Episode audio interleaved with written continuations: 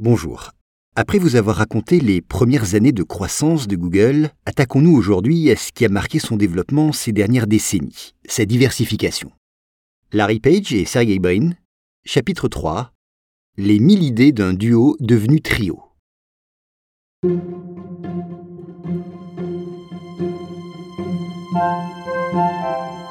Nous sommes dans les années 2000. Google est enfin disponible sur tous les ordinateurs. Un simple accès à Internet est joué.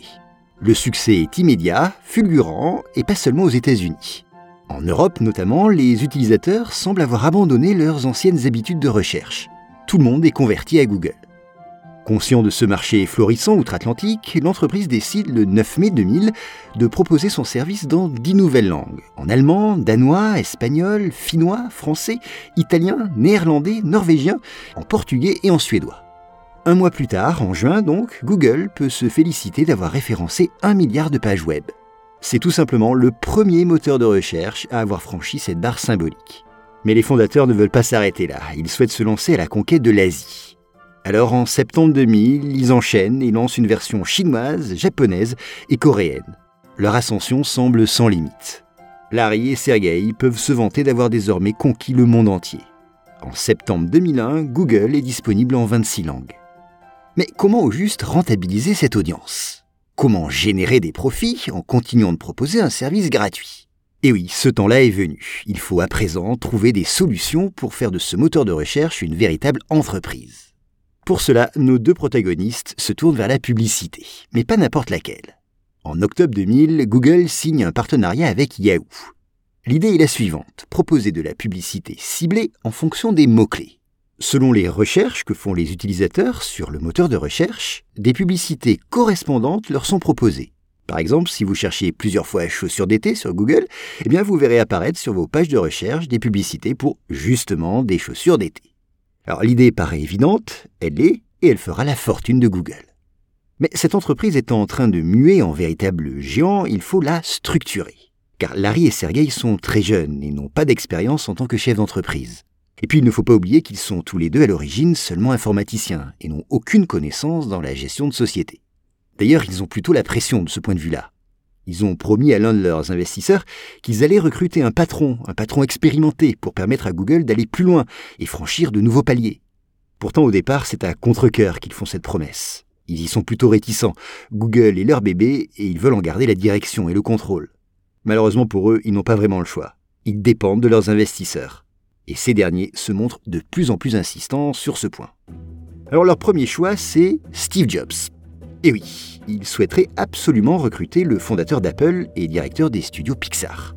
Mais la négociation du contrat échoue, alors ils doivent trouver un autre candidat. Finalement, après plusieurs rencontres et quelques hésitations, ils proposent le poste à un certain Eric Schmidt.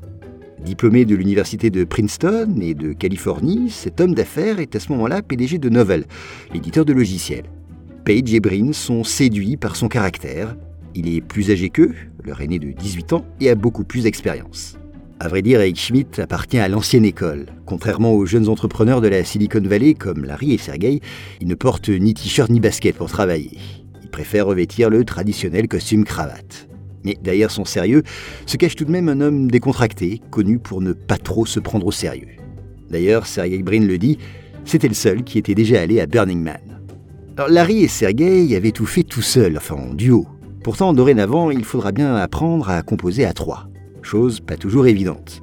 Eric Schmidt est PDG, Larry Page devient directeur des produits et Sergey Brin directeur de la technologie. Au départ, disons-le, la cohabitation est plutôt difficile. Nos deux fondateurs n'apprécient pas trop cet intrus qui leur donne l'impression d'être sous contrôle parental. Brin dira Nos investisseurs sont désormais rassurés, en ajoutant un brin agacé que croit-il que deux hooligans vont faire avec leurs millions? Mais finalement, avec le temps, le trio trouve son équilibre. Eric Schmidt comprend vite qu'il est impossible de les métamorphoser. Il déclare Il aurait été insensé d'essayer de les faire changer. Si nous avions transformé l'entreprise, nous aurions perdu tout ce qu'elle faisait très bien. Schmidt ne les change pas donc et accepte leur personnalité. Un journaliste, Stephen Levy, livre son analyse. Eric Schmidt a rapidement compris qu'exercer son autorité sur M. Page et Brin conduirait à la catastrophe. Il ne manquait jamais une occasion de proclamer le génie de ses jeunes collègues. Ainsi, Schmidt ne s'occupe ni des produits ni de la technologie. Il concentre ses efforts sur la structuration de l'entreprise. Car à cette période-là, Google est plutôt désorganisé. Un employé de l'époque témoigne Quand je suis arrivé, je cite, c'était le chaos. Le nouveau PDG s'affaire donc à nettoyer tout ça en recrutant des managers pour encadrer les ingénieurs. Puis il décide aussi d'établir de nouvelles méthodes de direction. Il fait également très attention aux dépenses. Il se donne pour mission de les contrôler assidûment car malgré son succès, Google n'est pas rentable, et sa trésorerie est étonnamment plutôt en train de fondre.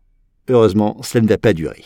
Car oui, finalement, les investisseurs avaient raison de pousser Larry et Sergey à embaucher un PDG expérimenté. En 2004, soit trois ans après son arrivée, le moteur de recherche réalise près d'un milliard de dollars de chiffre d'affaires et 100 millions de dollars de profit. Google entre définitivement dans la cour des grands. Et avec le succès vient la reconnaissance médiatique. En mars 2005, le magazine Forbes classe Larry Page et Sergey Brin à la 55e place du classement annuel des plus grandes fortunes mondiales. Il estime leur fortune à 72 milliards de dollars chacun. Au passage, la même année, le Financial Times qualifie nos deux protagonistes comme hommes de l'année. Deux ans plus tard, notre trio désormais a de grandes ambitions. Certes, il possède le moteur de recherche leader dans le monde, mais il n'est pas question de s'arrêter là. Larry Page déclare alors je pense qu'une part de notre travail est de créer des choses nouvelles. De créer des choses nouvelles ou de les acheter au tout début. Un seul mot d'ordre désormais, diversification. Et aussitôt dit, aussitôt fait. Le 1er avril 2004, Google lance Gmail, un service de courrier électronique. Avec une capacité initiale de 1 giga, il foudroie tous ses concurrents. Ses concurrents parmi lesquels notamment MSN Hotmail, qui était alors leader sur le marché. En 2010, soit 6 ans après sa création, Gmail peut se vanter d'avoir 176 millions d'utilisateurs dans le monde. Déjà. Petit rappel, Google crée ou achète au tout début, vous vous souvenez Eh bien, c'est ce que l'entreprise fait avec Google Maps. En effet, en octobre 2004, la société acquiert une start-up australienne, Where2 Technology, spécialisée dans la cartographie. Pourquoi? Eh bien pour rendre accessible et fluide à tous les utilisateurs les services justement de cartographie. Grâce à ce rachat, Google propose bien sûr Google Maps, lancé en février 2005 et c'est un énorme carton. Ça continue, en 2005 toujours, Larry et Sergey s'offrent Android. Larry Page raconte Au début, ce n'était qu'une petite start-up qu'on a achetée. Ce n'était pas vraiment notre domaine. Je me suis même senti coupable de passer du temps là-dessus. Mais j'étais stupide, c'était le futur. C'était bien de travailler sur ça. Une plutôt bonne idée en effet. Android est utilisé par plus de 85% des personnes dans le monde. On poursuit, en 2006, Google rachète YouTube pour 1,65 milliard de dollars. C'est l'un des plus importants achats de cette firme. Mais encore une fois, c'est un coup de maître. Cette petite plateforme de vidéo en ligne devient le numéro un de la vidéo sur Internet et une gigantesque manne publicitaire. Alors voilà, nous y sommes. En seulement une décennie, Google a réussi à s'imposer comme leader des moteurs de recherche, mais a également su se diversifier dans de nombreux domaines. Google est non seulement devenu le numéro un des recherches, mais également tout simplement le numéro un sur Internet. Dans une interview, Larry donne sa vision de la vie. Le seul échec est de ne pas essayer d'être audacieux. Même si vous échouez en tentant de réaliser un projet ambitieux, c'est très difficile d'échouer complètement. C'est la chose que les gens ne réalisent pas. Voilà, la semaine prochaine, mercredi, nous aborderons ensemble leur vie personnelle. En tout cas, ce qu'il est possible d'en dire puisque Larry et Sergei sont très discrets sur ce sujet. À mercredi.